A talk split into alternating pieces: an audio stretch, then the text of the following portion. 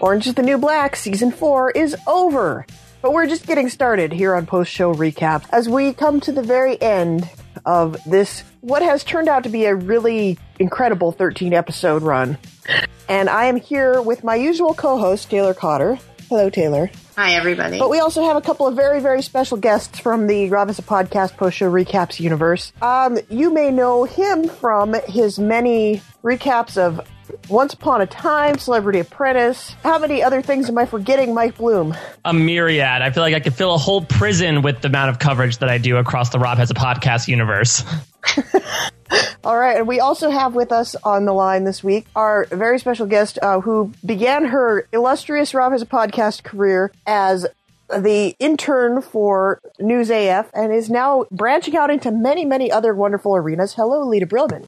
Hi, how are you? I'm great. So tell us all a little bit about what you've been doing lately. Um, so I do the American Ninja Warrior Rahap Up with Taryn Armstrong, who is great, and I met in person yesterday on my RHAP tour of the Northeast. um, and yeah, I'm still doing News AF. Um, you know, just living living the reality TV binge life. You know, it's a it's a hard life. Is it is with, of course, some time for scripted shows like Orange Is the New Black. Yes, indeed. And I think, well, anybody that doesn't make time for this show is really doing themselves a disservice because this was, this was, I would, I would say this might be the best season we've had so far. What do you guys think?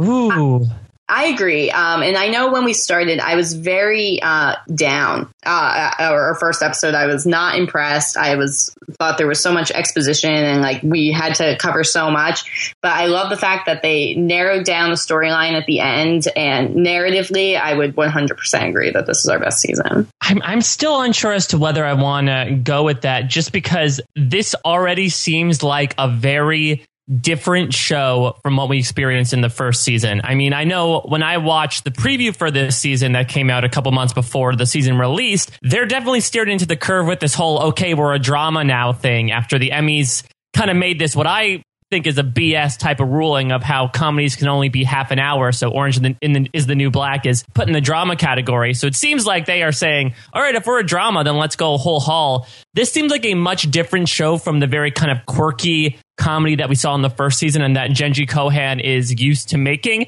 That being said, I'm not mad at it. I think this was a very good stretch of episodes, but I'm still trying to figure out as to whether this still feels like Orange is the New Black to me. Yeah, I would agree and say that I could potentially get on board with uh, this being the best season. That said, it was not my favorite season. I think I'll always like the first season the best. Um, just because I wasn't like scared all the time. It was a lot easier to binge because I wasn't like, oh God, something terrible is going to happen. Where I just felt this season, and similar with season two, because V was so scary, um, it was easier for me to watch seasons like one and three that were a little bit lighter. Yeah, I guess that is an important distinction to make. Like, I certainly think that, especially after we've seen these last three episodes, we got to say this is really a masterwork of television and it's well written, it's well acted, and it's an emotional gut punch. But you know, there's a lot of people that aren't that wouldn't necessarily be into that. And, you know, sometimes that's not what you want out of your television. And it's just as well executed when it is a comedy. And I would I would agree that some episodes, if I was going back to watch rewatch an episode of the program, I probably wouldn't necessarily pick something from this season. I might go back to a simpler time when it was entertaining and not, you know, a giant think piece that makes you cry for an hour. Right. I think something uh, probably important to note we're recording this podcast on July 16th, which is about a month after the show dropped on Netflix.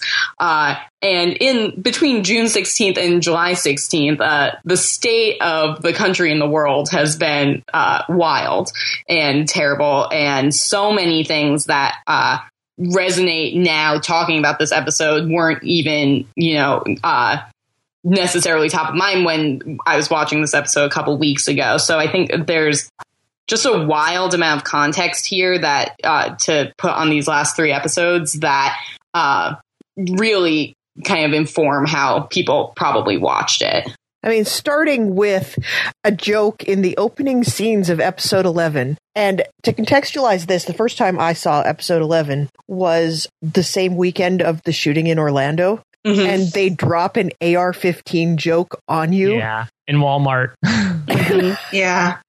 That was that was a little bit shocking and upsetting for reasons that they probably couldn't have even predicted. Totally. And uh, we'll talk we'll go how we normally go and go episode by episode when we go through this, but to think that like uh, like you know that the, the cliffhanger for this season is uh, you know someone potentially shooting, you know, uh, not a, you know an actual police officer but corrections officer. All of this is so relevant and charged and there's you know so much just emotional weight in these last three episodes that had they come out had this same storyline been released a year ago or two years ago i think people would be thinking of it a lot differently even though you know this is all stuff that has been pressing issues for years now if not you know an entire lifetime in history of the united states. Uh, but that it's just so you know we're getting it from all angles and we're talking about this show that really uh, takes those issues into the forefront that being said you talk about taking things from all angles but I believe I learned the other day that I don't know if Orange is the New Black has any women of color in their writers' room. They so, they have they have a Latino woman and an Asian woman. They have no black women. So that being said, as much as I we can sort of champion this storyline as being very relevant and bringing issues to the forefront that uh, are obviously very prevalent, especially as of late it still is kind of coming from an angle that does not have that much experiential touch with the issue. So I, I, I kind of have to get take it with a little trepidation of like, great that we're hearing about this. That being said, we are hearing about it from people that have not outright experienced the injustice that is going on.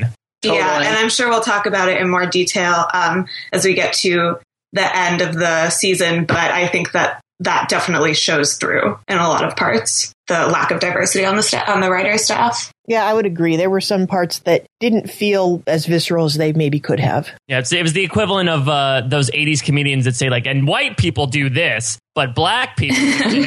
oh man. Well, with all that, let's just dive in then, and we should start with episode 11. And near the beginning of the season, I think I will refresh everybody's memory uh, because we're going back a little while now. Uh, Taylor and I were talking about what we would hope to find out this season about various characters. And one of the things I was really advocating for was I wanted that piece of Suzanne's backstory that we didn't have. And can I just say that now I kind of wish I didn't know this? mm-hmm. Yeah, I mean, so what did you think? Does that mean that like it was so horrifying that you wish you, you know, that you wish you were in the dark about it, or you thought that it was kind of like a lame way to find out that she, how she hurt someone? Because I'm I'm kind of in the latter camp. I thought the, the just talking about the flashback in general and that main scene that ended off Suzanne's flashback sequence this episode. I thought the cinematography behind it and the whole course of events was a little awkward it just kept it just kept repeating the same beat over and over again. And I, I think they were really trying to heighten the situation, but to me, it just sort of came off like, okay, let's just wait for something bad to happen, something bad to happen. Always climbing onto the fire escape. Great. And I don't want to I don't want to hold Suzanne that culpable about what happened. I mean, this kid, I know he was trying to get away, but dude, if you're climbing onto the fire escape, run down it. Don't position yourself up against the rail. You know how flimsy those are in New York. You're a real victim blamer. Yeah. yeah, I'm judging you, five year old child. What's wrong with you? Yeah, be smarter, kid. oh, man. Um, yeah, I mean, it was definitely easy to see where it was going once it got to that scene where they were playing video games. That said, I think um, that it was painful and hard to watch, but I think it was also really well done. And I thought that it was a good reason for Suzanne to be in prison for what we know about her. And it was interesting and nuanced. And I would have never thought about something like that happening before, which is something that we see a lot with uh, with these people. I think you think of people in prison as like, oh, they stole or they murdered or whatever. Whereas really, there's for as many criminals as are in there, as many people there are in there, there are as many different reasons for them to be in there. What do you think, Jess? Well, yeah, I I would agree. I think both it was a horrible thing to have to witness. And in fact, when I went to rewatch it yesterday, so I'd have this all fresh in my mind, I fast forwarded through all those flashbacks because I, uh, you know, I've seen it. I don't need to see it again. And I also think it could have been better executed. So on both counts, it's like, well, okay, we got that now. I don't have to speculate it on it anymore. But it really did feel like they were shoehorning it into a place where they know the public wanted it. So we're just going to come up with something that is plausible and also really terrible and wrenching to watch. And so, you know, something can have an emotional effect on you without necessarily being particularly well done. And I right. think this could have been done a lot better. Yeah, weirdly, it didn't really tell us anything new about Suzanne as a person, right? Like, it right. told us this event that happened that we had all been really waiting to find out what happened. And I think that to me was fulfilling in it could have been told in a single sentence probably, but um the flashback like I'm glad we know what happened and it feels correct and earned. But the flashback itself was just like, yeah, Suzanne's same personality, just ended up getting herself into trouble. And to contrast that with some of the others we got this season, like particularly uh, Maritza, that at least, you know, when we had said that that was maybe one of the weaker flashbacks of the season, but it at least told us something new about her and gave us a lot of interesting uh, backstory to her, even though what it was didn't have the biggest effect on the season. This had not a lot of effect on the season and didn't super tell us anything new. So I was excited about new information that we had waited for for a long time, but at the end of the day, I don't know if it was the most perfectly executed flashback. The interesting thing to me about this flashback sequence is that both of the times we've seen Suzanne in flashback, I mean, both in this episode and in the season one finale that turns out we find out in the season two episode, she has this she's like the Hulk. She has a penchant for becoming very physically aggressive when she gets kind of riled up. But in none of her flashbacks do we see that at all. And I think mm-hmm. what the assumption that at least I made, and I assume you guys made it as well, which is like, okay, I'm assuming she went to prison because she beat up slash might have killed someone just by kind of seeing red as she does sometimes, not red the person, uh, red the figurative mood, but it just sort of was just, you know, wailing on someone to the point of, you know, extreme assault. But we didn't see that at all. It turns out to be a big reversal, like you said, which sort of is the MO of a lot of these flashbacks. That it turns out that it was more so accidental or led on by her intentions instead of her kind of going aggro. So to have her kind of only go aggro inside the prison speaks kind of towards this animal symbol to me. I mean, the, the 12th episode is going to be called The Animals. Those are the first two words that is sung in the theme song that we hear every episode. And so I feel like Suzanne really becomes the caged animal that we talk about a lot when we talk about prison in that like she seemed pretty footloose and fancy free reasonably speaking outside of prison but putting her within this walls has really riled her up I want to make one small point that uh, I know we have a lot to talk about here, but in general, I am kind of unimpressed when on TV shows they give someone some sort of mental illness or mood disorder and uh, or oh, um, and don't do it justice by uh, kind of naming it or saying what it is or why someone's that way. Like, I think the most famous case of this is on uh, The Big Bang Theory that you have a character like Sheldon, and people ask these writers all the time, Oh, does Sheldon have Asperger's? Does he have autism? And they're like, No, no, no, because we don't want to be culpable if we misrepresent that. And I think with a character like Suzanne, that is so unique and interesting, and you're really trying to figure out the background of this character, and then for them after four years to not not only not just name it, but not even give us enough information so that this could be a character that if isn't relatable is someone who is that we can you know get in their head a little bit. I I kind of think it's weak, and I was hoping that something like like we still don't really know what's going on in Suzanne's head. Like, is she developmentally delayed? Does she have a learning disability? Does she have a mental illness? And uh, for them to, at this point, not say it, I think is mildly irresponsible and kind of, I don't like building up this character for comic relief. And even though it's not comic relief in the traditional sense, it kind of feels like that sometimes. Yeah, I will say one thing that I really did get out of this flashback that I think relates to the violence that she exhibits is that she really sees herself and behaves like a child. And a lot of the time, when children get upset, they'll, you know, beat their fists against someone, but because they're a child, there aren't really any ramifications. But when you're a full grown, strong person and react that way, obviously you see that a lot more. So it might even be less that she totally loses control and intends to hurt somebody and just that like she doesn't understand that she has the capabilities and the responsibilities of an adult.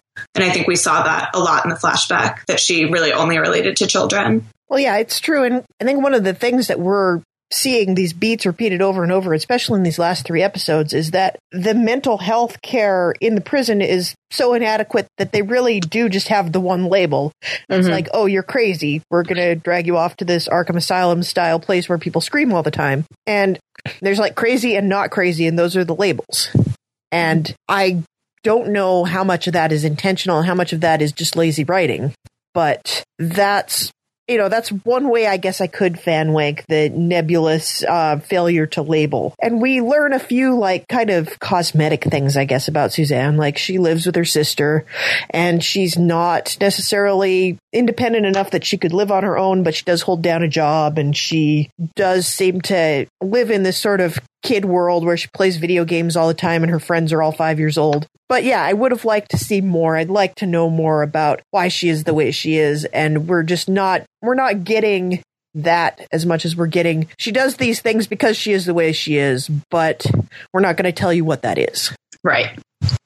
I think I think that's important to know, and I, I like it leaves me wanting more, which I guess is still, you know, I have a feeling that Suzanne's going to be a character on this show for a long time, so uh, filling in more of those gaps, I think, is probably inevitable. But it is a huge departure, again, from the season one character, where all we got out of her in the first few episodes was she wanted to hook up with Piper, and Piper rejected her, so she peed on Piper's floor. Right. Like, this is a much more nuanced character than that, so I guess we got to give him props for that. I appreciate that. And props mm-hmm. to Uzo Aduba. All the props Yes. to Uzo Aduba. Mm-hmm. Yeah, she's amazing. That is true. Cool. Uh, so let's talk about that's probably the biggest thing in this episode, which is unfortunate because it's, you know, a real crux episode before we get into the last two that are mind blowing. Uh, but a lot of the other things that happen here are set up. Yeah, it's it's really once again, it's like putting the chess pieces in place. Even though we just had a pretty momentous event happen the, at the end of the previous episode when they decide to dig a pipeline right through the garden and this is where we find parts of the body. And you know in terms of the portrayal of the guards this season obviously they'll become even more of a big bad in the next two episodes. I would say this might be maybe my least favorite part of the season. I feel like as much as Jenji Kohan may be making a compl- uh, uh, some sort of commentary on, on, I don't know, like PTSD or the inadequate training of some law officials, these guys felt way too one note for me. And we start to really see it here as well when, you know, you have Humphrey in particular saying, like, let's round up all the people that we think might have murdered someone.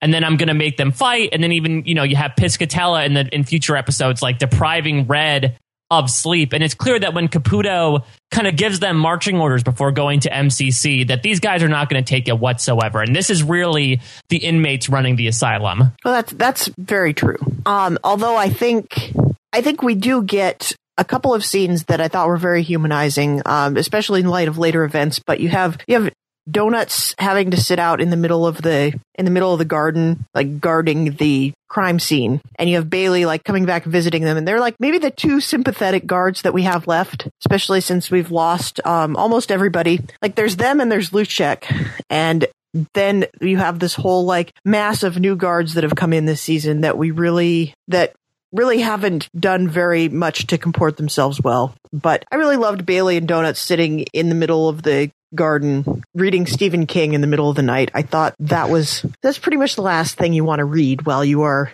stuck outside by yourself at night. Yeah, I wonder if I wonder if Donuts got to the gangbang part before he fell asleep. oh God! Well, I was just thinking like he looked like he was maybe thirty pages in, and the very first chapter has what I thought was the most disturbing thing apart from the gangbang. Yeah, a little boy getting sucked down the sewer, uh, just like getting pushed off a fire escape this episode. Bad things are happening to children. um, are we saying that Coates is sympathetic? Because I, I don't agree with that.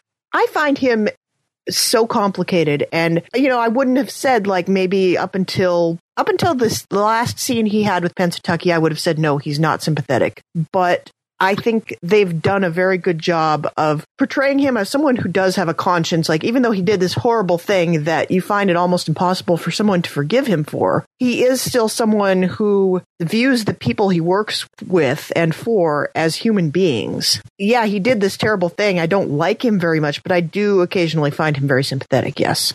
And context is interesting as well because let's remember last season compared to our usual old guard, literally, Coates came off as by far like the least likable guard because of what he did. He came off as almost the Humphrey of the old set Right. of guards. But now that he's in it, he's basically working with monsters. Now he seems like I want to. I don't want to go so far as to say sympathetic, but he at least seems a little more humanized. Bailey is probably the the most at the far end of that spectrum, and you know you talk about foreshadowing, we even get a little bit of what's going to happen next episode with the two of them talking, and Coates being very very clear about how he just feels that this is a job. You, no matter what happens, you at the end of the day you pack up your things, you go home, and you don't think about it. They're going to have another conversation in the next episode in the church about it, but it's very clear that Bailey does not feel the same way in terms of leaving your work behind you. Right. I think that uh, this is probably very similar to the conversation that we would have about Bailey in the next two episodes. That this is all some weird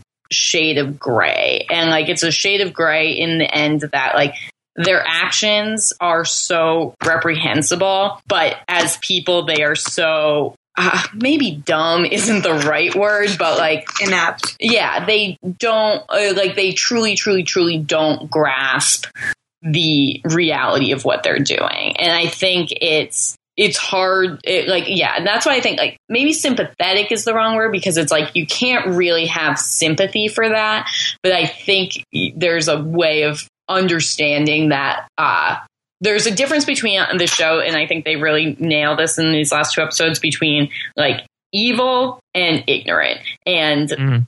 both the results are kind of the same. Uh, so it doesn't really make a huge difference which one you are, but I think what they're really trying to hammer that home in the storytelling. Yeah, and the bar is so low for these COs. Yeah. Yep. And again, like this is something we'll get into in the next episode, but if you're if you're stacking all these guards in a row, like based on how like morally reprehensible they are, you still have Coates, the rapist, is still one of the more he's one of the better guys. He's one of the, they they say he's one of the good ones, and that's really depressing when you think about that as well. Agreed. And there are characters, and we, we'll get into this, that I think prove themselves to be so terrible in these last couple episodes that uh, they really nail the fact that like there are uh, there are no good people. You know, there are only bad people that do good things sometimes. Speaking of terrible characters, can we talk about Healy? Because Mhm. he has such a weird arc in these last three episodes. And I mean, we, we get to see a little bit more of his story all the way back in episode four with that always memorable soul patch and welcome to the dollhouse uh, movie visitation. But i mean he tries to pull like a Virginia Woolf and he has like almost like his little last walkabout before killing himself. And i did not see this coming whatsoever. I mean i, I think his flashbacks have really not allowed us to see what makes this man tick. So i was really confused about his choice to do so. That being said i wasn't mad at it if he ended up doing so. Oh, I thought this was weird too. The the one part of this that I liked um, was when he leaves the message for his ex wife, and then the phone rings uh, while he's waist deep in the water, and he runs out to get it, and it's work. I feel like that is a very um, symbolic moment, but overall. I don't know about this being totally out of nowhere. like, obviously, there are reasons for him to be very upset. The whole thing with Lolly watching her go into psych after he tried to help her and was so wrong about everything in that situation. Um, but this just seemed completely unset up Yep. and just like a way to have Healy not be there anymore because he didn't really fit in with the CO story. Well, once again, we have been saying all season that I don't think the writers know what to do with Healy. And Yeah. every mm-hmm. time they visit him any deeper, it just becomes more and more apparent that he doesn't fit with the rest of the group. And I think they, it was like they were almost afraid to kill him off, but then, so they just kind of backed away from that at the last minute and threw him into psych as well. no he kind of drags Lolly down with him, right? Because he gets the call from work, and that's, I guess, the, the the time he decides to turn Lolly in, which is another reason why it confuses me because you would think he would do this after he turns Lolly in that like the guilt has put been such a, a, weight on him that he almost feels breathless and he feels like he needs to end his life. But no, it seems like he does it before, and maybe he's just in such a mental state of I don't know desperation that when he gets the call from Piscatella, he says, "All right." He tries to put two and two together and says, "Okay, a guard's dead. It's probably Lolly. I have to turn her in. It was almost like his indecision was moving him to suicide more than any kind of guilt he might have felt. Right. I, I see that for sure because there was what was built up for us with Healy this season was like a sense of failure and a sense of obligation that he couldn't fulfill, but really no sense of someone like wanting to kill themselves. And I think if you want to contrast that a little bit with how uh, Soso tried to kill herself last season, mm-hmm. it's very different, right? Like they built up her hopelessness and how she felt and how hurt she was and how like she truly felt like she couldn't go on. Healy, it was just kind of like, eh, things are kind of messy.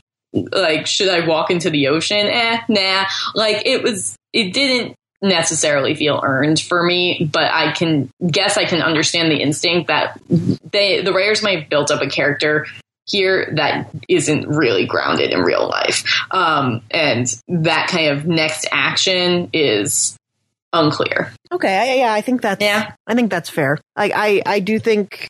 Do you think the series is going to be better off without it, or do you think yes. we're even losing him? I don't know if he's gone forever, but um, he's been a real thorn in my side this season, and I would be totally fine without him. He's at le- at the very least is going to be like how Laverne Cox was this season or Natasha Lyonne was last season, were very occasional check-ins. No, I, I am gonna be bold and say I don't think we're gonna see him again. I think if we didn't, we, we haven't seen Bennett again. I don't think we're to be seeing Sam Healy again. I think the show now is being bolder with okay, we have a, an extremely large ensemble of characters, almost Game of Thrones esque. We don't need to kill people off, but let's just start casually writing people out of the show. We're allowed to do that. And I feel like they've done I think they've they put Healy to rest as much as they can. I unless you know Caputo visits to get his side of the story of everything that's going on. I don't think we have any reason to see Healy again for the rest of the show. Yeah, I would agree, and I also I have to wonder can I know they're pretty lax with their background checks, as we've learned from the fact that nobody noticed this guard was missing and nobody noticed he had four social security numbers.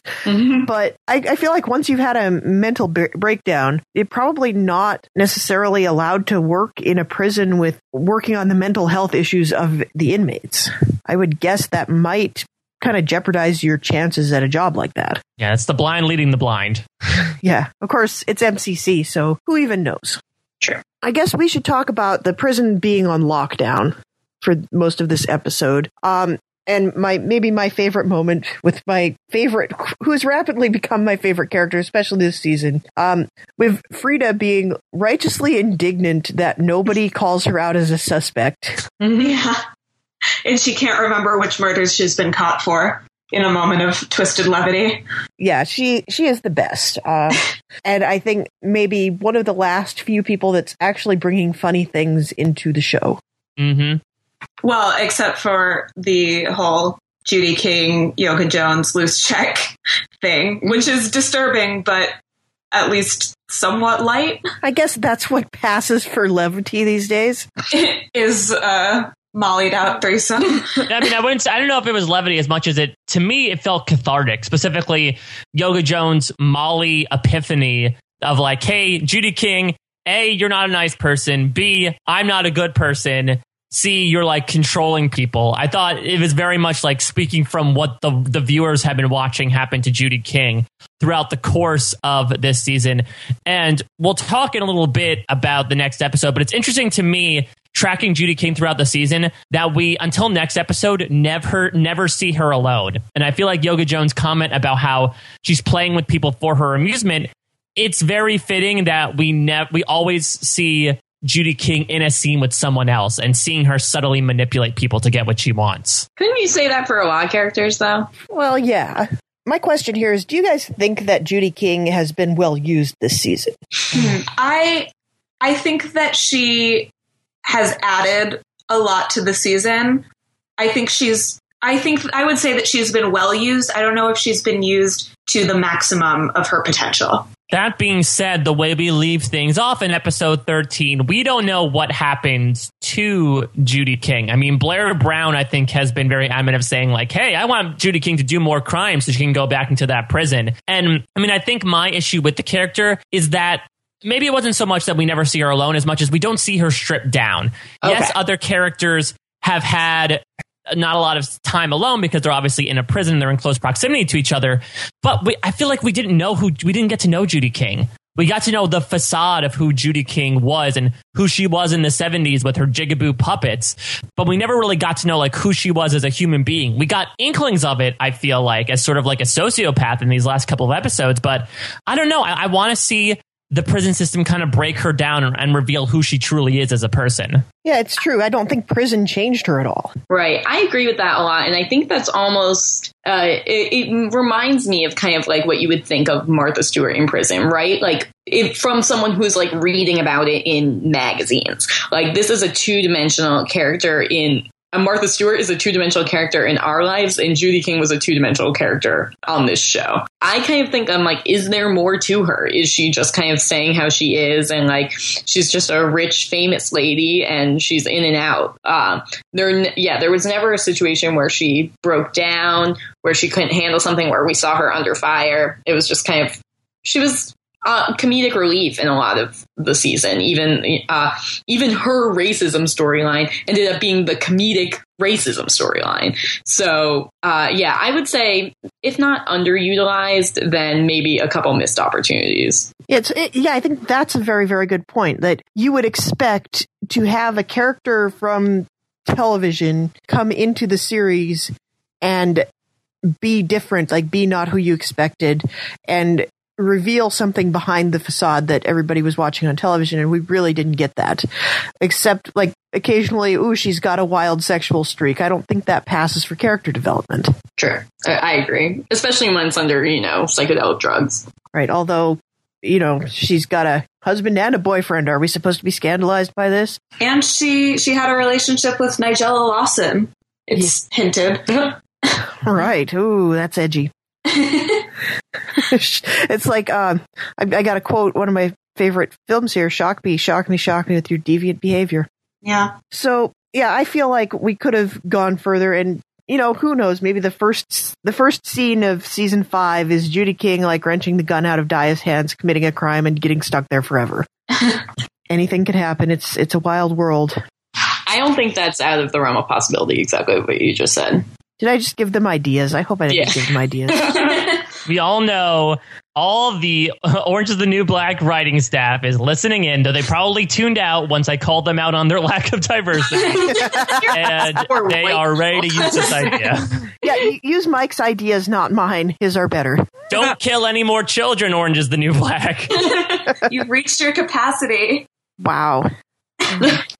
All right. Uh, is there anything else for episode eleven that we haven't hit on? Um, I don't think so. Like we we didn't really. I think we've we've hit on all of the high points. Um, I think we we could talk a little bit about Red and about the keys getting found and about getting a little more backstory. And I think Red is the example of one of those characters that you don't need to know what exactly she did to know who she is. Totally. And speaking towards like Piscatella's side of this as well, because it's a very like it's interesting to see the two of them face off. And Red is so steely that I was almost a little thrown off by her trying to act so emotional about the you know playing coy of like oh I don't know what happened. This sounds like an extremely sad situation, but they don't really know each other, so I guess she can try to play that card. Piscatella, I can at least sort of like understand where he's coming from as morally reprehensible as that is to say. Yes, he is taking things to the extreme. But that being said, even though he didn't know this guard, I think to him it's more of a representation of like they're killing us. You know, I need to defend my men in some way, somehow. And so he's willing to go through borderline torture techniques as he's going to show in a couple of episodes in order to make a show of solidarity of, hey, if you mess with my men, we're going to get back at you. That makes sense. Yeah, like he's evil, but at least he's consistently evil, right? Like he has his he's very militaristic. His all his philosophies come from that sort of like this is my job and these are my people and I'm, I'm not going to deviate from that. So unlike someone like Healy whose motivations are totally clouded, Piscatella at least we can boil him down to a singular motivation. Right. And you can contrast that from a, like, I don't want to go into alignment charts that much because then I risk sounding like someone who doesn't know what she's talking about because I haven't really played a whole lot of D&D. Oh, I have. Mm. okay. So when I say that someone like Humphrey is chaotic evil in comparison to Piscatella, who is probably lawful neutral, Or, yeah, at least lawful evil, something lawful. something lawful, very much. So, like Piscatella has a moral code, and he's not like stuff he does is not just to mess with other people and to cause and to cause other people to suffer. He thinks what he's doing is right, whereas someone like Humps just thinks what he's doing is fun. Exactly, exactly that. So I think that's that's an interesting contrast to make. But that would be my last point that I didn't need to make about this episode before we move on to episode twelve. And What- that uh, Kukudio gets beat almost to death. Oh, right. Yeah, which uh, I mean, I, I I'm not a huge fan of the character, specifically the way that she was kind of portrayed this season in her few episodes. So I was kind of I was kind of fine with it. That is- that is to say. um, they did pick a pretty minor character to put in that scenario, uh, but it, def- it in a way that catalyzes everything, right? So I guess that's how it kind of has to be. It would be uh, for them to put, you know, and we've seen a lot of people get beat up on this show, and I think that's probably a way to set up what happens in the next episode oh, in in the sense that like okay we're not we're not gonna punch you in the heart twice. Like we're gonna give you uh, a character that uh, has been a foil to a character you really care about and put her in pain and it's not going to kill you as much as when you see a character you love in pain. Uh, even though in the you know just indicative of how terrible and messed up everything here is The, Right. the, la- the last thing I want to say about this episode is that I, I do love the Pennsatucky Nikki pairing that ends up coming out of this episode. I'm trying to remember if we really saw the two of them interact at all in the previous three seasons, but you know, I think Pennsatucky, with the death of Poussey, unfortunately, has kind of become my favorite character. I think Taryn Manning really turned this character from a one note into an entire symphony, just with her nuances and the way the character has been written. And I think her interaction with Nikki is so interesting in both her previous, you know, experience with being a junkie, and I think Nikki gives the quote of like, "You might be the only person I've ever met who's actually better for going to prison." And it's interesting that you know Nikki has this entire support system, but Pennsatucky is really the first person to put her on the path towards real recovery.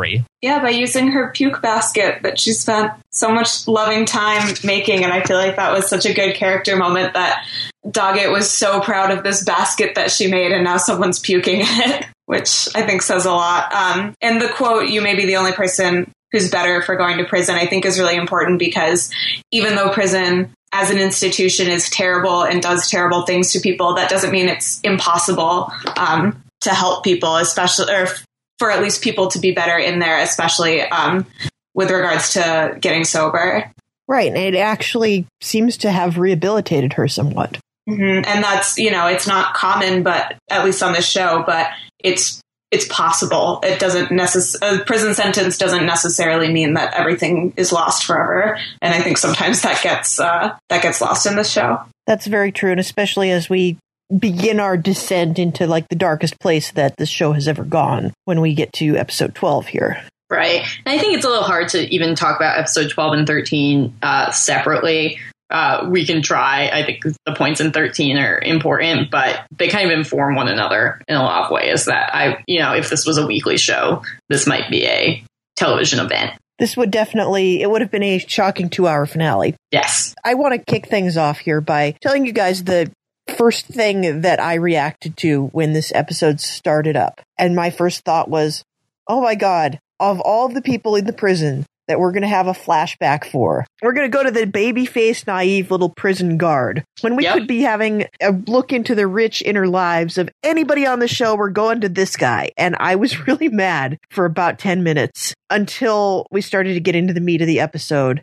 and it took a turn that I didn't expect. And it was incredibly satisfying and shocking to watch this all come to a head. And why are we learning about him right now? This is why, because this thing that you can't even imagine might happen just happened. Yeah, the, these flashbacks. I'll admit that I thought this was like a stellar episode. I might say this might be the best episode of the series we've experienced mm-hmm. thus far. That being said, I liked what Bailey's flashbacks symbolized more than I actually liked what they were on the screen. You know, I wasn't a big fan of like his gang of friends that came right out of a Judd Apatow movie. uh, like I, I think the thing, the only thing we really might have gleaned was that like he just seems like an innocent kid who does seem like he does have a heart, especially when the final scene we see him do in his flashback is Peg. Was that Frieda with yes. with an egg? It was Frieda. Mm-hmm. Okay. Yeah. Um, and him sort of realized that like, oh, there is a little bit of humanity behind those walls that people, you know, that his friends made fun of for kind of almost looking like a high school. But that being said, like you said, Jess, I think once we saw the events coalesce in the final episode, in the final scene of the episode, I think it all made sense of like, yes, we didn't know, learn too, too much about him, but it had to be him to really send this message of like, this system truly corrupts and that it was truly a series of unfortunate events that occurred in the final five minutes of this episode to produce this really unfortunate death. Yeah, I agree. I thought like what a setup and payoff. Uh, like it, um, I was right there with a lot of the, the, like what you guys just said that I thought this is confusing. Why are we doing this? This is stupid. And like at the end, I'm like, oh, this is beautiful storytelling. Like this couldn't have made more sense. Like it, they nail it. Um, and it made me, it's like, I agree. This is the best episode of the series. Um, and they are able to just uh, for I have a lot of forgiveness for other parts of the series that I felt like were weaker because this was so strong, and I am uh, really impressed. And Matthew uh, Weiner directed this episode for Mad Men, and I'm just I read a bunch of interviews with him after, and it was so just the care and thought that they put into it. Um, everything leading up to this was worth it. Yeah, I don't know about you guys, but after this episode faded out, uh, for some reason, like a vintage Coke commercial came up. I don't know if you guys saw the same thing, but everyone was singing around about how they like to share a Coke. It felt really atonal to the rest of the to the rest of the episode, but I guess I guess it was in there.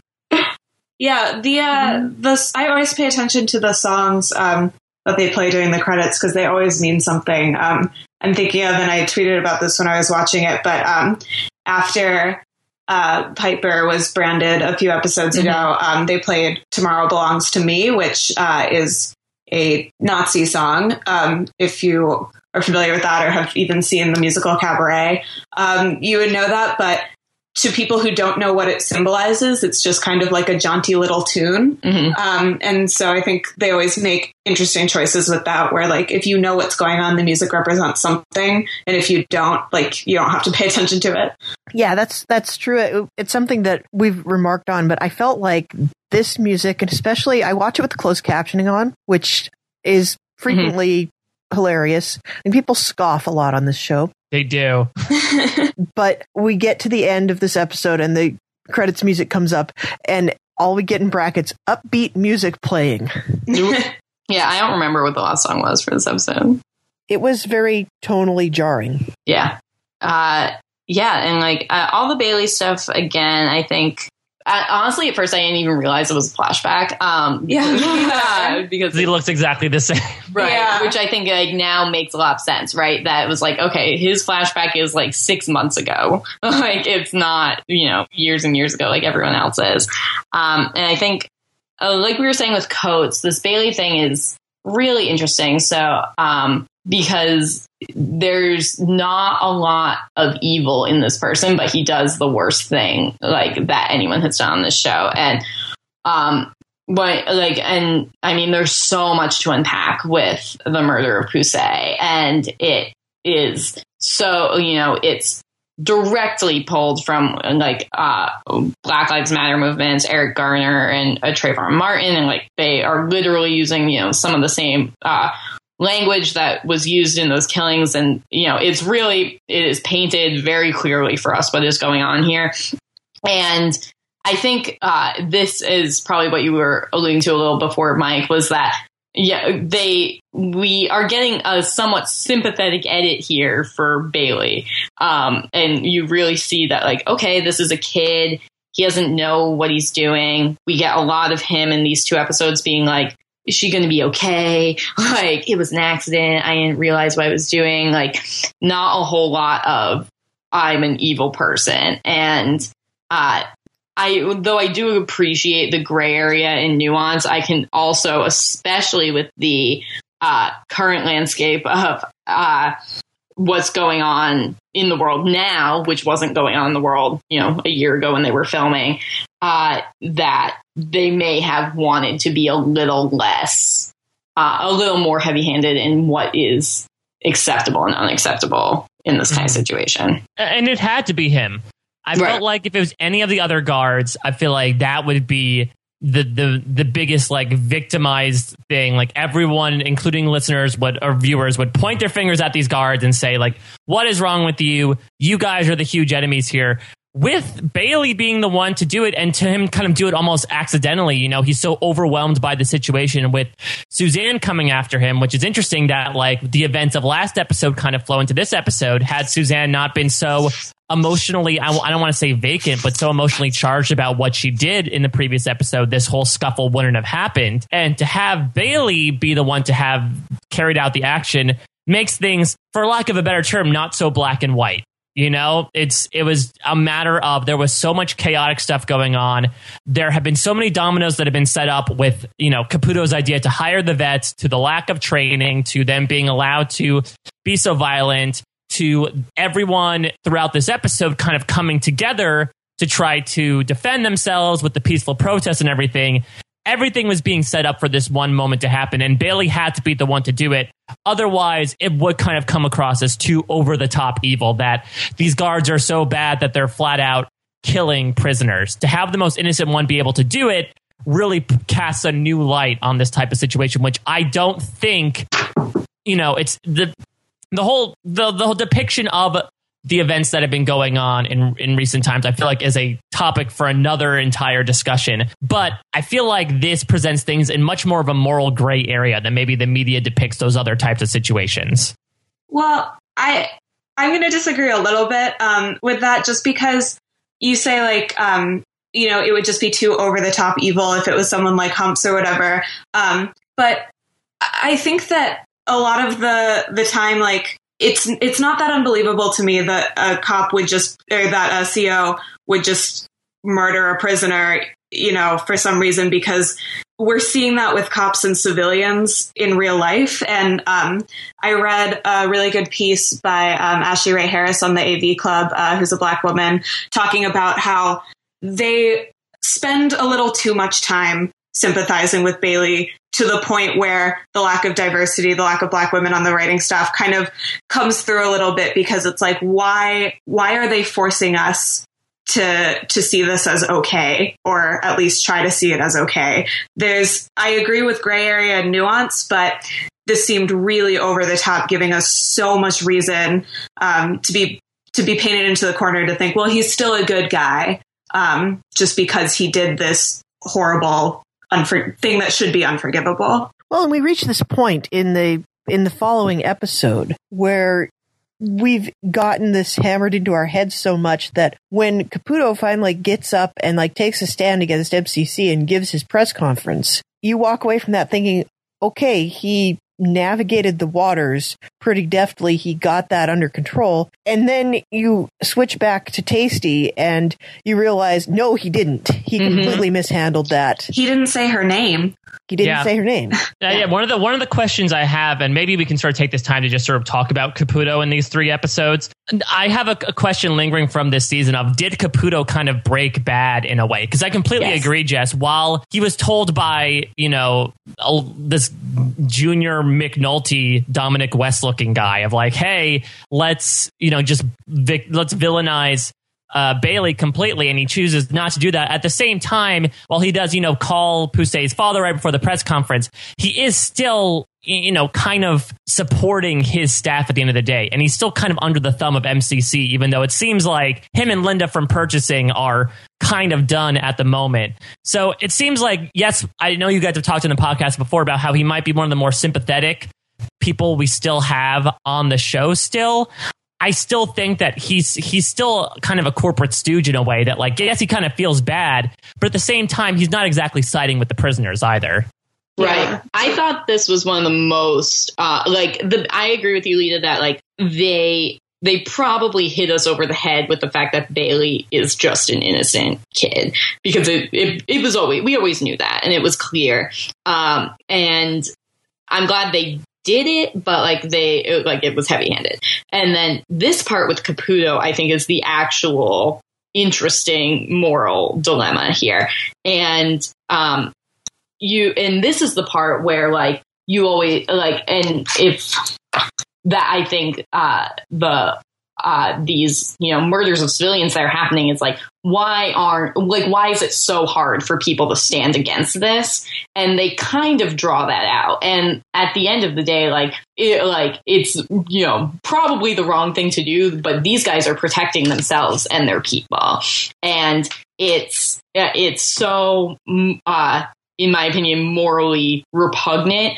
But when you're so deep into these corporations, and this is even double the fact that this is a private prison now, and they have these, you know, these PR kids trying to spin it. It's the same as like if like you know, at my company, like a rogue tweet went out or something. You know, it's like a PR issue. It's so far from being a human issue and that that's you know problematic and sad and horrible but i agree like caputo is this guy who we saw time and time again like make exceptions for prisoners go out of his way to show how much he cared about them.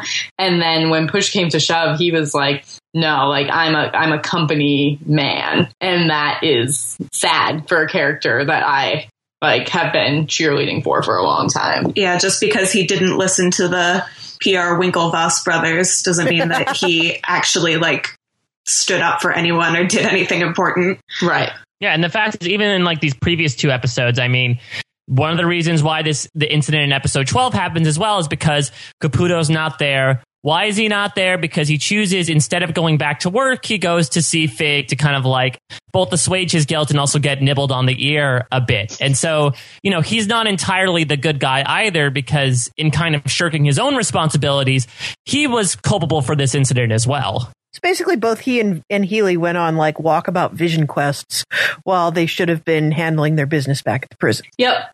Yeah, and yeah, they're they're two guys who at the top of the series, I was like, these guys are the same. Like, and then they really deviated from one another, and Caputo became more of this, uh, you know, good person. Healy became more of this bad person. But at the end of the day, like, maybe they are exactly the same. Yeah, it's it's interesting the way that they kind of deviate and come back together.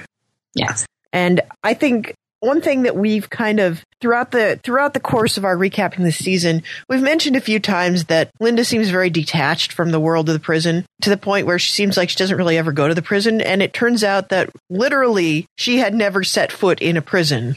Yep, because it didn't seem necessary. Mm-hmm. And I'll I'll give compliments here to the actress uh, Beth Dover. I've been watching the Comedy Central series Another Period, and mm-hmm. in both of those series, she plays someone that's a little unhinged. And I think Beth Dover is one of those actresses that does a, a great job of playing someone that's another version of Crazy Eyes in a way. That she's very like she seems very nice on the surface, but is a, a little crazy slash a little sadistic underneath. And I mean, we leave the season with her in the bathroom, possibly on Tinder. I'm not entirely sure. She's doing a lot of swiping. Yeah, I, uh, I read it as that also. So it'll be interesting to see. A, it seems like her and Caputo are done, and considering that she was kind of, I don't know, it seemed like she was kind of using him to kind of get MCC to really instill their values into him. And B, you know, considering that she might get caught up in the riot if she walks out of the bathroom, who knows? The MCC dynamic is still something that's very much hanging over the head, especially with more prisoners apparently coming in. So if they do indeed bring back Linda from purchasing, if she doesn't get Danny out of the show and just cuts, mm-hmm. kind of leaves at the end of the season, it'll be interesting to see how she kind of gets back into the picture. Yeah, something interesting about what you just mentioned too is a lot of these actors come from comedy. I know that uh, the actor that plays Bailey, same thing. Uh, and uh, what a stretch for a lot of these kids that thought they were signing on to do a comedy show um, and are ending up uh, taking on some real uh, meat for as far as dramatic storylines go. Well, it's interesting. It's like they may have even watched the first season and figured they were coming into something like sort of a black comedy, and then, oh right, we're not a black comedy anymore. The Emmys said we had to be a gritty drama. Mm-hmm. Of course, I think it's worth pointing out Orange is the New Black got pretty snubbed at the Emmys this year.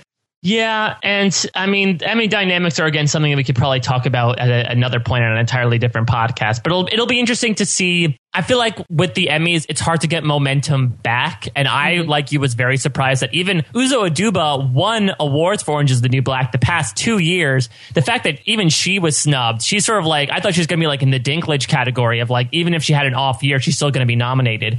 Yeah. I'll admit that season three wasn't the best. And let's also be, remember that because of Emmy guidelines, season three of Orange is the New Black was nominated this year, not season four. Season four will be nominated next year. That being said, it'll be interesting to track what they get nominated for next year, considering that they kind of fell off the wagon. Our Emmy voters are now going to be drawn to the next big shiny thing instead of looking back at this drama. It's going to get girls. Yeah. Where, yeah, girls had an amazing season, but since it was off the wagon, it's just, it's done now. yeah. A lot of bad timing. Well, on the other hand, we don't have a lot of bright new shiny coming down the pike this season, so maybe they'll get lucky. Maybe. That'd be great. Yeah, I, it doesn't surprise me that season three was glossed over, but I hope season four isn't because I think there's a lot of good stuff here. And I think uh, we could probably use this to transition to talking about Samira Wiley and Poussey, who I want to talk about a whole lot um, because I think this was not only an interesting choice, uh, but great uh, performance and virtuosity of Samira Wiley in the last episode, um, and uh, some really interesting storytelling stuff. And I would be uh, very excited if uh, her uh, performance and contribution to this show was honored next year. Did you feel like there was kind of a black cloud hanging over her head this episode? It oh, yeah. did seem like, especially going back and rewatching, for her being like, I'm going to talk about my future. So, so, I love you. Like that type of stuff felt, especially the second time, being like, wow, they are like really telling right. us something bad's going to happen to her specifically because it's very rare on Orange is the New Black that something good happens to someone and it stays good. Yeah. You know, so to see her this entire episode talk about how optimistic she is and how her life's going to turn out great when she gets out, you knew something was going to happen. Yeah. A real Chekhov's sous chef. like, uh, yeah, as soon as that happened, I was like, uh, and especially this might have been uh, the most spoiled thing that's ever happened. And like, I, oh yeah, yeah, I was able to avoid details for a while, but you know, you couldn't open Twitter without people being like, crazy. Uh, uh crazy thing happens to uh, Poussey or like interview with Samira Wiley on that big event. And I was like, oh, all right, well, screw you guys. yeah. The good news is for me, I was able to avoid all of that because I had to recap several episodes for previously.tv. So I had to watch a little bit ahead. Mm-hmm. And so I had seen the first half of the sh- of the series before it hit Netflix, and then was able to jump into like episode seven as soon as everything went live on Netflix. And so I walked into that event completely unspoiled, and of course so absorbed in the show at that point that I wasn't thinking, "Oh, what are they setting me up for?" So I almost I almost had to watch it twice when I when it hit me because I had gone in so totally unaffected by anybody's reaction to anything. I didn't know when the crazy thing was going to happen, if a crazy thing was going to happen. I was still kind of complaining about Bailey being the flashback and then all of a sudden this happens and it was shattering. Like this is let this be a lesson to everybody. You should watch everything without looking at spoilers.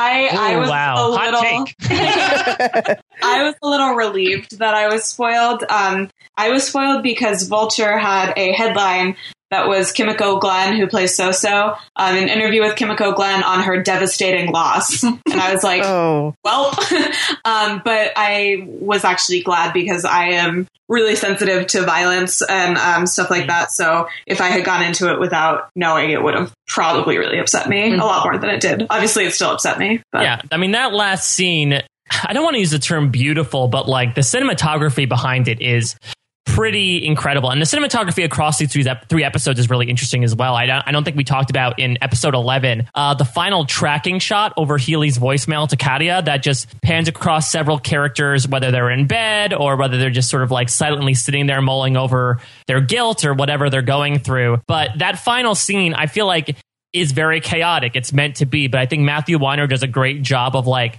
showing exactly what happened that led to this happening. And I am so glad. I love Kimiko Glenn. I love the Soso Poussey relationship, but I'm so glad it was Tasty there. I, I think yes, the very too. first time we saw Poussey was with Tasty. They have the biggest relationship. Samira Wiley and Danielle Brooks, their history goes back to when they were like 17 years old. So to have Tasty be the one to break through and sit next to her after she's died, I, I that was fantastic to me. I, it felt very right. Yes, completely agree. I noted that as well. Yeah, I I would say that um, as for spoilers and me coming into this episode with the heavy foreshadowing stuff and knowing this was going to happen, I started out pissed. and I mean, I'm still mad, but for different reasons.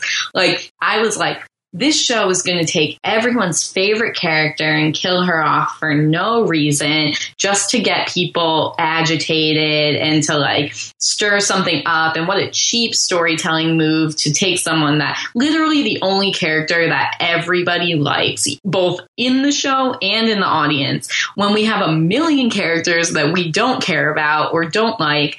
Um, and uh, like, it felt really cheap. Uh, and uh, I have come around on it. There are still reasons I think that, like, was this the death that needed to happen? Like, you can make arguments either way, but I get it now. And I think that, uh, there's a lot of, like, like, I still do kind of feel that they picked a sympathetic character so that people would sympathize with this kind of violence that's happening in the world.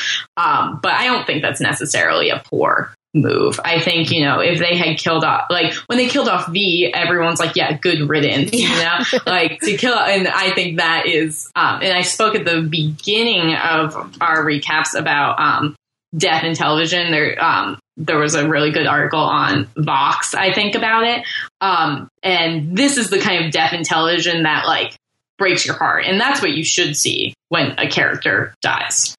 Yeah, I I still am not am not happy with this. However, I I think the only way that this pays off in a way that will satisfy me is if we get uh we saw in episode 12 this UN council on murdering Piscatella where it was Tasty and Maria and um and one of the Nazis, and they all come together for a moment uh, with Red about like, okay, let's do something about humps or Piscatella or whatever.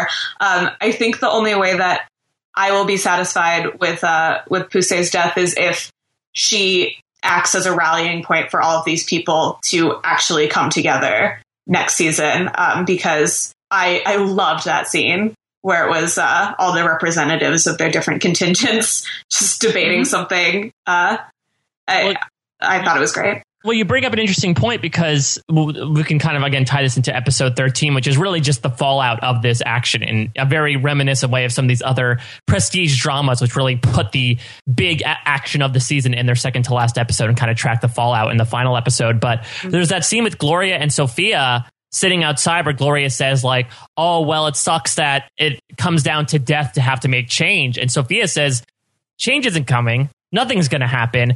And I'm kind of inclined to go with Sophia here. So I don't know if that's going to, I don't know, I wouldn't say pay off in a way, but like looking at episode 13, it's interesting that nobody really comes together. You know, I think that Poussey's group, specifically Cindy and Watson, really like try to make an effort to separate themselves from everyone else, in spite of people coming to them to try to say, like, I'm sorry for your loss in a way. They're very, whether they're just agitated or just saying you don't understand, they're very much separated from everyone else. And you, you, have Sankey and the other white supremacists back to what they were doing in episodes prior. And it's only in those last few seconds when we get our big prison riot and you see everyone filling out four hallways that we really see the actions of episode 12 really happen. That being said, it does still feel very tenuous. I mean, episode 12, they say, okay, we're going to do a peaceful protest. And then it cuts to all the various clicks around the cafeteria saying, well, nobody else is going to do it, so we're not going to do it either. It's like the bystander effect almost. And I'm glad that it does end up happening, that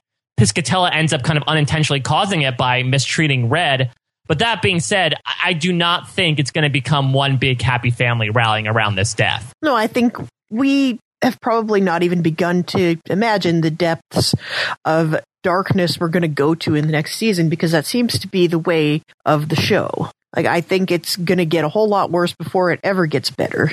And I kind of kind of mad at myself right now for like watching the first half of episode 12 and thinking, "Oh, that's really nice that Poussey is getting her life together," and not realizing that it mm-hmm. was going to it was all a giant setup so that I could be I could have all of my optimism smacked down again. And so I, yeah, I, I'm definitely with Sophia on this one. They're not doing anything. If anything, it's going to end up getting a whole lot worse before anybody gets better at all. Right. Are you guys worried that because of that, they're like going to end up sanitizing this terrible thing that happened? Like, I'm, and that's kind of my worry here is I agree. And I think episode 13 does lay into that, especially with Tasty, that she's like, nothing is going to change here. Like black lives don't matter in this prison. Nothing is going to change. And we're just going to get angrier and angrier and angrier and nothing's going to change. And that seems right from a like a realistic perspective and uh but in the storytelling perspective is that like the right thing to do and like and there's a lot of contention in tv that like um, you know, peop, uh, characters of color killed off more often. Uh, gay and lesbian characters are killed off more often to like a ridiculous extent. And this, you know, in by all technicalities, like falls into those tropes, even if it was told in a more like nuanced or grounded in reality sort of way. And I guess that's my kind of worry here is, you know, Poussey was great. like Poussey was awesome. She was the best character. Everyone liked her. We killed her off in a way that was like uh, you know, in some level, maybe emotional manipulation of the fans. Um, but it made sense from a storytelling perspective. But like, it really will bum me out if season five is just kind of like three episodes of like mourning and then back to like the prison antics. I just want to do it justice. I, right. I don't know. I personally feel like they're going to say, hey, you know what? We sort of broke the seal here. And this is arguably the season that's made the biggest splash since the first. Let's mm-hmm. go whole haul. I wouldn't be surprised if they go in almost the opposite direction and they start like really making big changes, whether it means killing off characters or shipping off characters or making really graphically violent, sorry, Lita, uh, or really disturbing things happen. Like, I feel like they said, okay, this arguably gave us the most response we've had since the first season. How can we make more of these moments happen to produce more drama out of this show? That's fair. Uh, and that might also turn me off. I don't know what would make me happy. And so, to be fair, I have that going for me. Um, but yeah, and like, and I've seen a lot of scripted shows do that too. You know, something goes well and they just double down on it. And it's, uh, hopefully to just not to a gratuitous extent is my hope. I don't know, Taylor. I think your theory seems more I that seems more realistic to me. Like I feel like we're going to get three episodes of fallout from whatever just happened here, and then we're going to get a Kukudio flashback. Mm-hmm. yeah. I again, nothing will make me happy. Yeah. well, that's going to make for some good podcasting next year. Then. I want a whole season that's just red. I think that, yeah, that, that would be happy. Good. Red and tasty. yeah. They go on a buddy cop adventure or something. Maybe not cop. Yeah, they, they, they, drive. They pour. They pull a Rosa. They drive a van out of the prison, and they just go on the run together. Yeah, they Thelma and Louise. That would be a great season. I would watch that. I'd absolutely watch that, and I I was very happy with the amount of red towards the end of the season here because I felt like we were never getting enough. Yes. Yeah, she's never get enough of Kate Mulgrew. She's the real moral compass of everything. She's like, it's almost like she's the captain of the series. Speaking of that, I do. I mean, I don't know if you guys remember, but there are two characters named Piper and Alex on this show. we have not mentioned for oh, a good hour and a half. I mean, they they play like very small parts. I think the show has done a very smart thing in saying like, "Hey, we kind of run out of material for Taylor Schilling let's just like kind of relegate her to the background. I'm very happy with. I, wouldn't say it's very cathartic what kind of happened to her in those first in this first batch of episodes in this season because she does undergo something that's very mortifying. But that being said, I wasn't a big fan of the panty smuggling. But I mean, these last few episodes really deal with more so with Alex kind of dealing with the guilt, especially now that the her secrets have literally been unearthed and her kind of dealing with the guilt. And this last episode actually finds the two of them kind of separated from the rest of them. And Alex kind of trying to handle her own guilt by, you know, planting the name of the guard around the prison and her trying to her feeling horrible about turning not turning herself in the previous episode. So I thought the show did a, actually a pretty good job of like keeping these characters almost at an arm's length away from what's going on just because I I don't think it would be appropriate to be like, I want to hear what Piper and Alex think about this stuff. if they have their own stuff to deal with, like, let's just watch like little inklings of it, but then let's get back to the really meaty stuff. I do think there was one point where Piper was very well used, and that was her speaking to Bailey on his way out of the prison. Yes. I thought, wow, I actually like Piper here. She's 100% right, and she might be the only person that said anything to him the entire episode that made him feel it all better. Right. I think we get Piper here at her best and how she should be used in the series, I think, which is like almost a uh, uh, narrator isn't the right word, but basically kind of saying, like, listen, like, this is how, like, this is the right way for things to be. And it's hard because Piper has always been like anti hero is probably an overstatement, but a lot of qualities that you see in anti heroes were in Piper.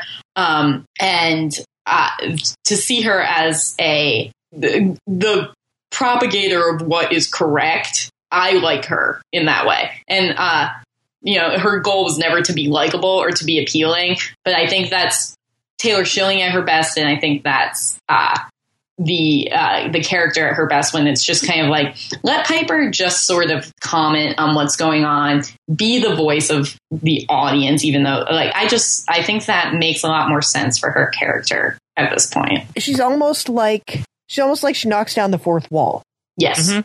Yeah, I mean, she's. Uh, I think she works best when she's the straight man in the straight man crazy man relationship. That again, which is why I wasn't a big fan of the panty smuggling storyline, just because I didn't necessarily want to see her break bad in a way. I like her much better when, like you said, Taylor, she's sort of just like bringing her own sensibility and her own common sense into these types of things. So that's that, in my opinion, is when they utilize her best, and when she's not exactly front and center, but she's sort of commentating about how absurd some of these situations are as just a regular person. Exactly.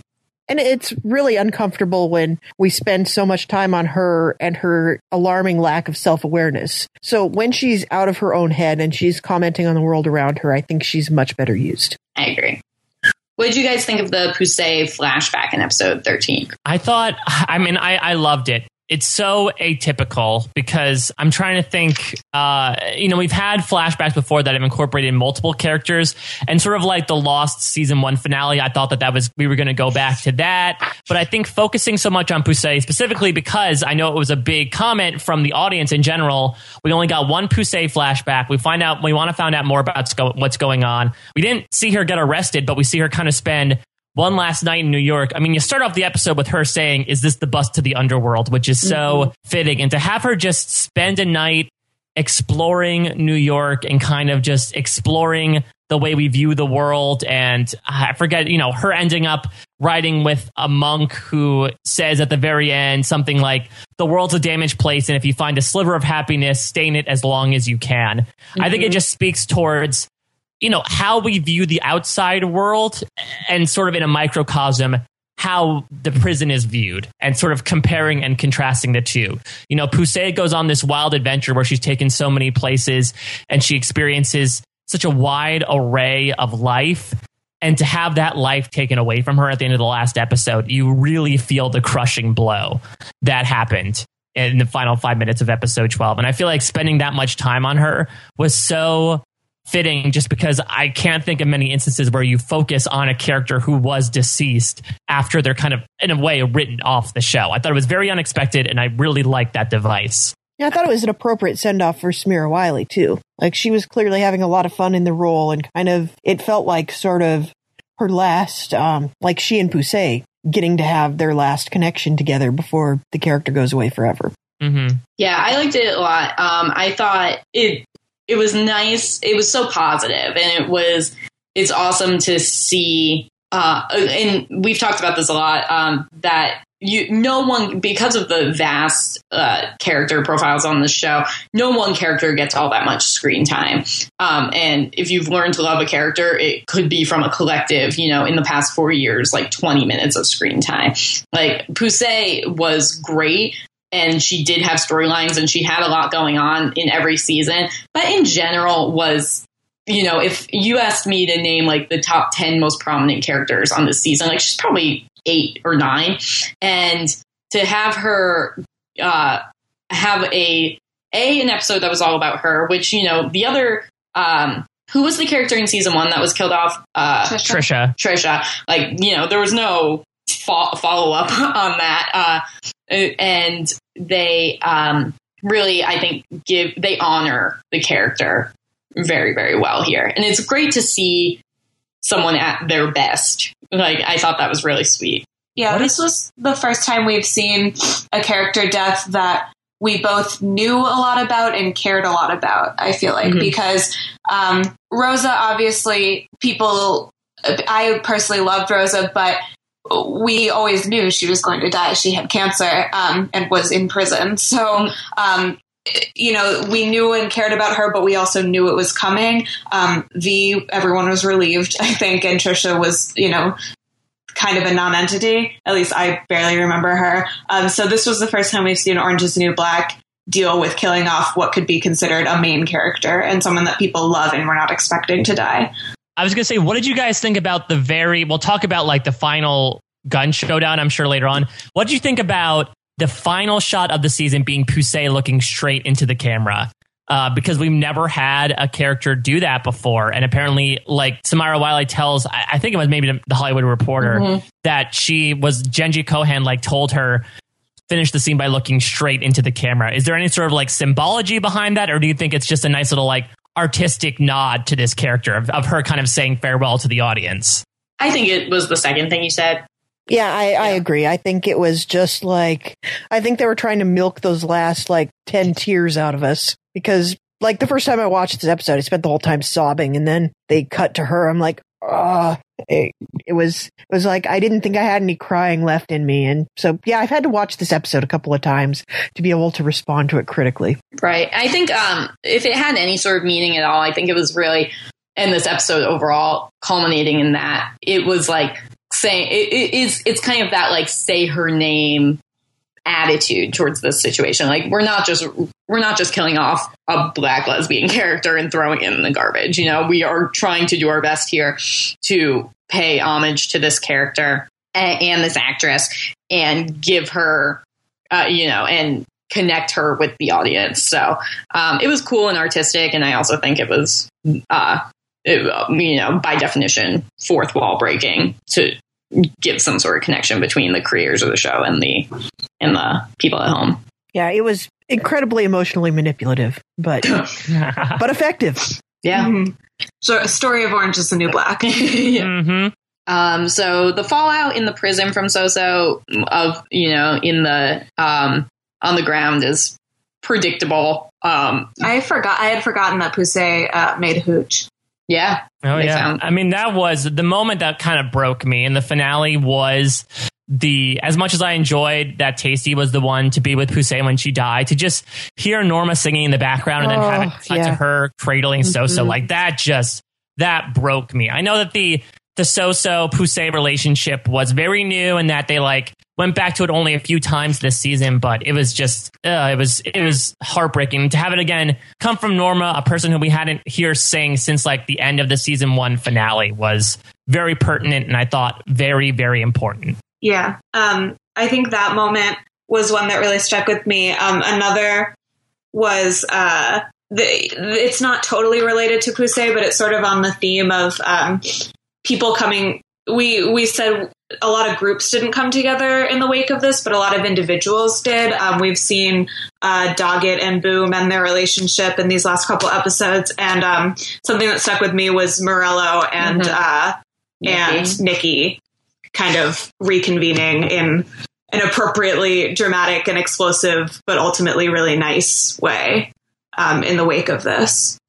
Yeah, Morello's interesting because again, she's another one like Poussey, these characters that we don't have a flashback for, but we see her in these past few episodes really go back to her old vices of she her paranoia gets to her, she yells at Vinny, she thinks that he's sleeping with his her sister, and then she goes back to her crew and says, We're gonna have a baby. And for her to finally admit to Nikki, like, I, I see myself, I hear myself doing this, and I can't help myself is like a fun little insight into this character that for the most part, the past few seasons has been played to comic effect. And one of my things on the wish list for season five is that I hope we see her deal with that more. I feel like this season focused a lot more with mental illness with both Suzanne and, you know, and La Lolly especially. But, you know, there's obviously a spectrum of these things. And I feel like Lorna is certainly on that spectrum. And I feel like they really have not dealt with that at all this series. And I think they, they started to kind of dip their toes into the waters this episode. Yeah, I would not be surprised if Lorna is our character next season. She's the one that we see the most of and follow her thoughts and process. I've been,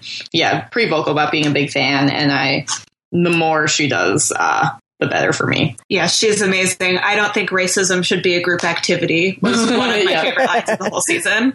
Right. And I thought it was an interesting meta commentary when they show her talking on the phone with Vinny, and Vinny just kind of has this realization oh my God, you're crazy. Mm-hmm. Yeah. And that's pretty much as nuanced as the Litchfield view of mental illness ever gets, too.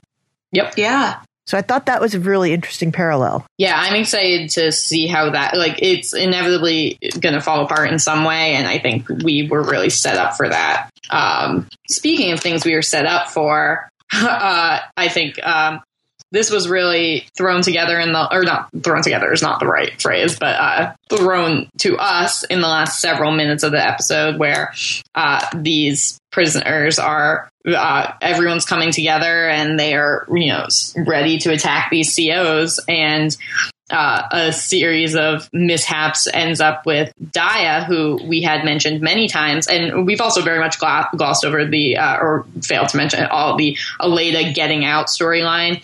Um, but Daya, who had next to nothing to do this entire season, ends up pointing a gun at Hump's face. Yeah, well, I mean, first of all, again, we're talking about catharsis. I was happy to see that. I mean, this guy is in, addition to being such a sociopath, such a dumbass for being like, well, I gotta protect myself. I'll bring a gun into the prison. There will be no repercussions if I smuggle a gun into the prison and start shooting people. Of course, I'll get off scot free.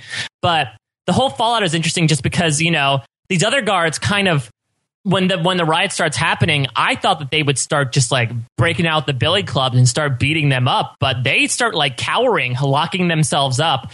So to have all the guards leave Humphrey behind and to just have it end with Daya pointing the gun at him. I mean that that one shot of them just circling around, almost like you know they're looking in on these animals acting uh, to their natural impulses in the cage is very interesting. But that being said, like you said, Taylor, because we don't know uh, really much about Daya this season, except that Aleida told Gloria, like, don't make her do bad stuff. Don't make her fall in with a bad crowd. Hmm. I really have no idea what she's going to do. I'd feel bad in terms of the anticlimactic proportions if she didn't, if she ended up not shooting him. But that being said, I feel like there'd be so many more repercussions if she did shoot him, realistically speaking. Yeah, this is a cliffhanger I can get behind. Yeah. Um, and I'm not usually a fan of this kind of stuff, but I just think either way, what happens is going to be a trip. Um, I think it's, you know, the first thing I'm thinking of is like, oh, well, this girl, you know, was screwed over by a guard that looks a lot like this guard. And, uh, that she has a lot of her own reasons to hate these guards. Um, and yeah, I, I don't have a prediction, but either way, the fallout is going to be huge. Yeah, I also loved that Judy King was literally caught in the middle of all this because she's been this person who, you know, is kind of racist but hangs out with the black girls and you know is surrounded by people for her protection but is also at the same time isolated and so finally this all catches up to her as she's getting out and she's literally in the middle of all these groups yeah, well, I'm saying one way this could all resolve is Judy King snatches the gun away and like takes over. I I would be okay with that. Yeah, I mean it keeps Blair Brown on the show, right? Yep. Yeah. Uh, but there are many ways uh, that this could end up defusing, and I'm very, very interested. Like they better they better get right back into it. They better pick up right where they left off. And as you know, that's not necessarily something that every series does we could drop this here and put a pin in it and come back to it and that would make me crazy yeah i i think they will if they don't that is a uh, I trust that they're making a good artistic choice, but uh, the, I, I, don't have that much faith. I, I, think it's the same way that um, if Walking Dead season seven comes back and the first thing they don't tell us is who died, I'm gonna be as upset. And you know, it's been done before. They've gone to places. Many, many shows have ended on a cliffhanger, put a pin in it, and come back to it later. And if they do that, that's not a good artistic choice. That's just making me mad. My, my only thought there is is if they do put a pin on this and do something else, we'll know because the, like the results will be clear. Like if where they go, just because you know we have everyone there. so like maybe they could jump straight into a flashback or something like that. But I have a feeling that like this action is uh, going to whatever happens here is going to be what the next season is predicated on, and uh, whether we don't get uh, to see a bullet in his brain, uh, may like hopefully it's clear either way. I would love to see a Daya, maybe like start the season with a Daya flashback and then go to the scene where we left off. or die a flash forward. Ooh. Like, I'm pretty sure. Or die a flash sideways. Oh no! Yeah, in an alternate universe. Daya flash sideways, please God. But I think I think one way they could end up dealing with it is we start off season five with a time jump where everybody's reacting to the fallout and they keep like talking around what happened, and that would also make me want to pick up the gun myself. Yeah, so it's like it's like what it's like Schrodinger's guard in a way that they like mention Humphrey, but they don't say if he's alive or dead for an entire episode. Right, and you were still upset about what happened to Humphrey.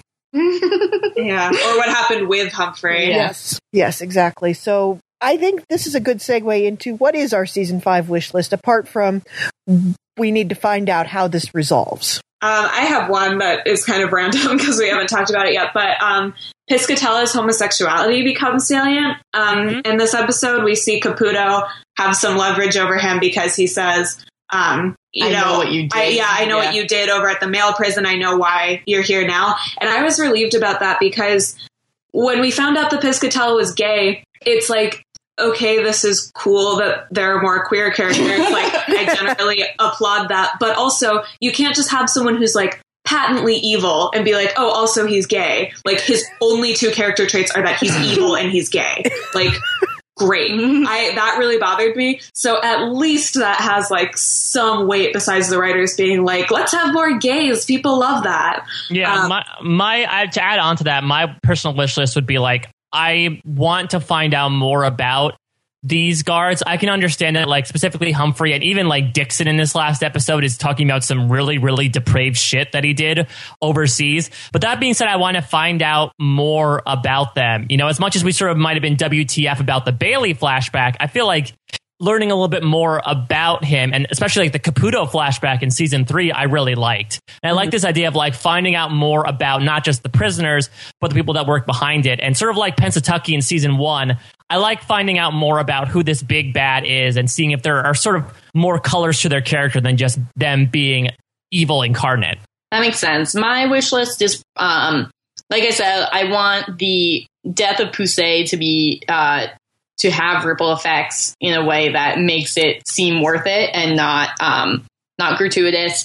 And then I also, like I also said, I want I would love for Piper to transition her character to be more of a um, more of a moral compass for the show or the viewers and get back to kind of being a relatable person and not an entrepreneurial neo-Nazi.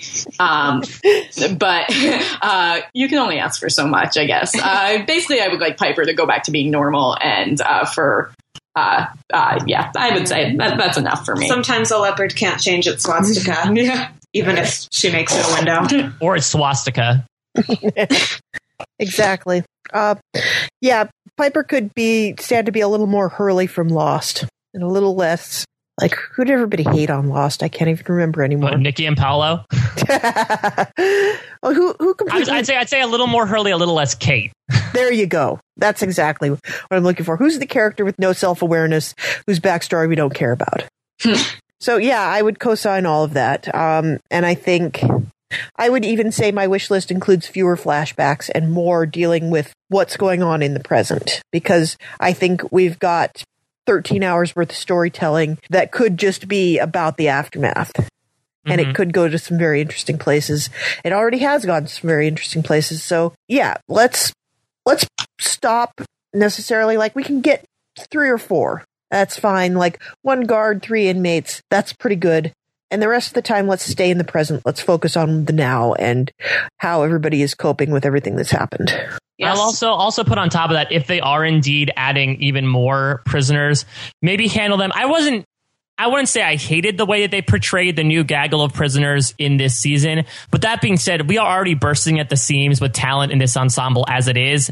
Adding five to six more speaking roles on top of that was a bit much for me. I mean, I feel like even in this podcast, we talked about or gleaned on characters that like uh, made appearances and had a bunch of different scenes. We didn't talk about Leanne and Angie at all, for example. We barely talked about Sophia. There are so many characters in this show.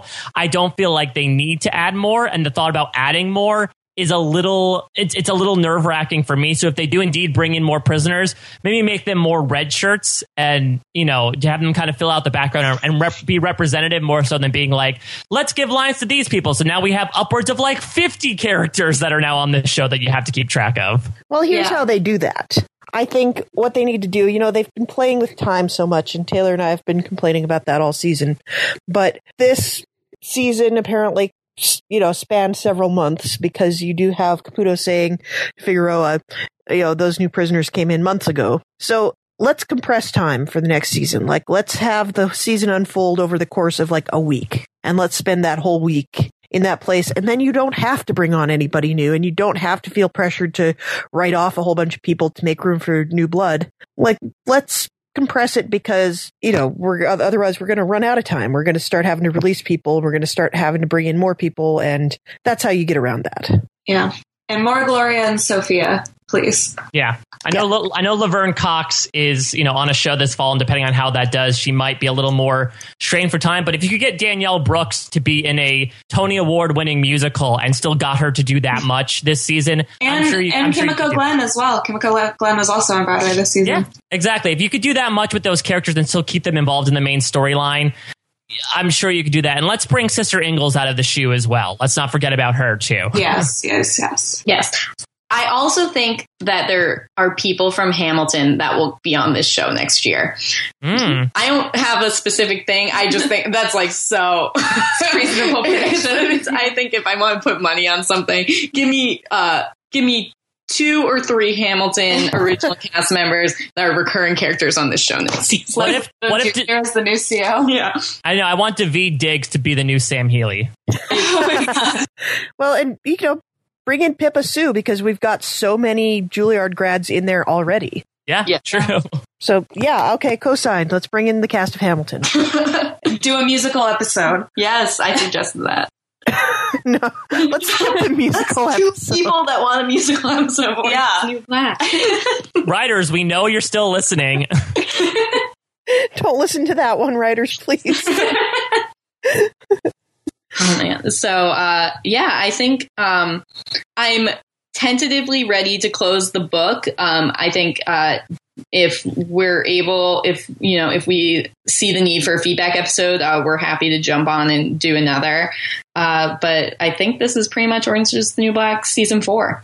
I, I would agree. I think we're ready to close the book on this, so we can dive into our various administrative spiels. If you like what you've heard, we love your feedback wherever you leave it. You can leave it on postshowrecaps.com in the comments section to the episodes. You can tweet at us. Actually, you could tweet at all four of us. We'd love that. I know it messes up your character count, but um, please tweet at all of us. Um, I am at Haymaker Hattie. I am at Taylor Cotter. Uh, I I am- am. Oh, Ooh.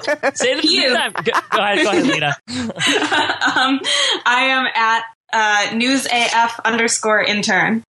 And I am at a Mike Bloom type. So many, many Twitter accounts to send your twits to. Um, and you can also leave us reviews in the iTunes store, and those help us out a lot because, you know, when Taylor and I first started doing this, we were basically the only game in town. Nobody was podcasting about Orange is the New Black.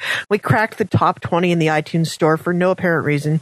And now everybody podcasts about everything all the time. So the more reviews you leave, the easier it is for other people to find us and the better product we end up delivering because, you know, we feed off of the attention from our audience. So we would very much appreciate that. Um, we need to find a hashtag because this is our longest podcast all season, and we need to know if people got all the way to the end. So, anybody got anything? there was uh, something that Mike Bloom said that I laughed at. What you you do it, Mike? uh, I don't know. We could do hashtag seeing red that the unintentional pun Yeah. that I made uh, when I was talking yes. about uh, Crazy Eyes. And I guess while while we're also on, I, I want to take the opportunity to also say like thank you Taylor and Jess not only for having Lita and I on, but also for your great coverage this season. I feel like the more this cast grows and the more complicated these stories get, I, I become more and more grateful to listen to two great people disseminate everything that's going on with the show. So major kudos to you guys, and I'm excited to hear your coverage of season five. Thank yeah, you, Mike. I'm signing on to that. Mike and I wrote that together. Yeah, we said at the same time. yeah, we, we worked on that because I am also a good and grateful guest. yeah, thank you guys so much for coming on. Uh, we are thrilled to have you and uh, hope to talk to you next season. Yeah, and thanks to everyone for tuning in, and we will see you next year for season five.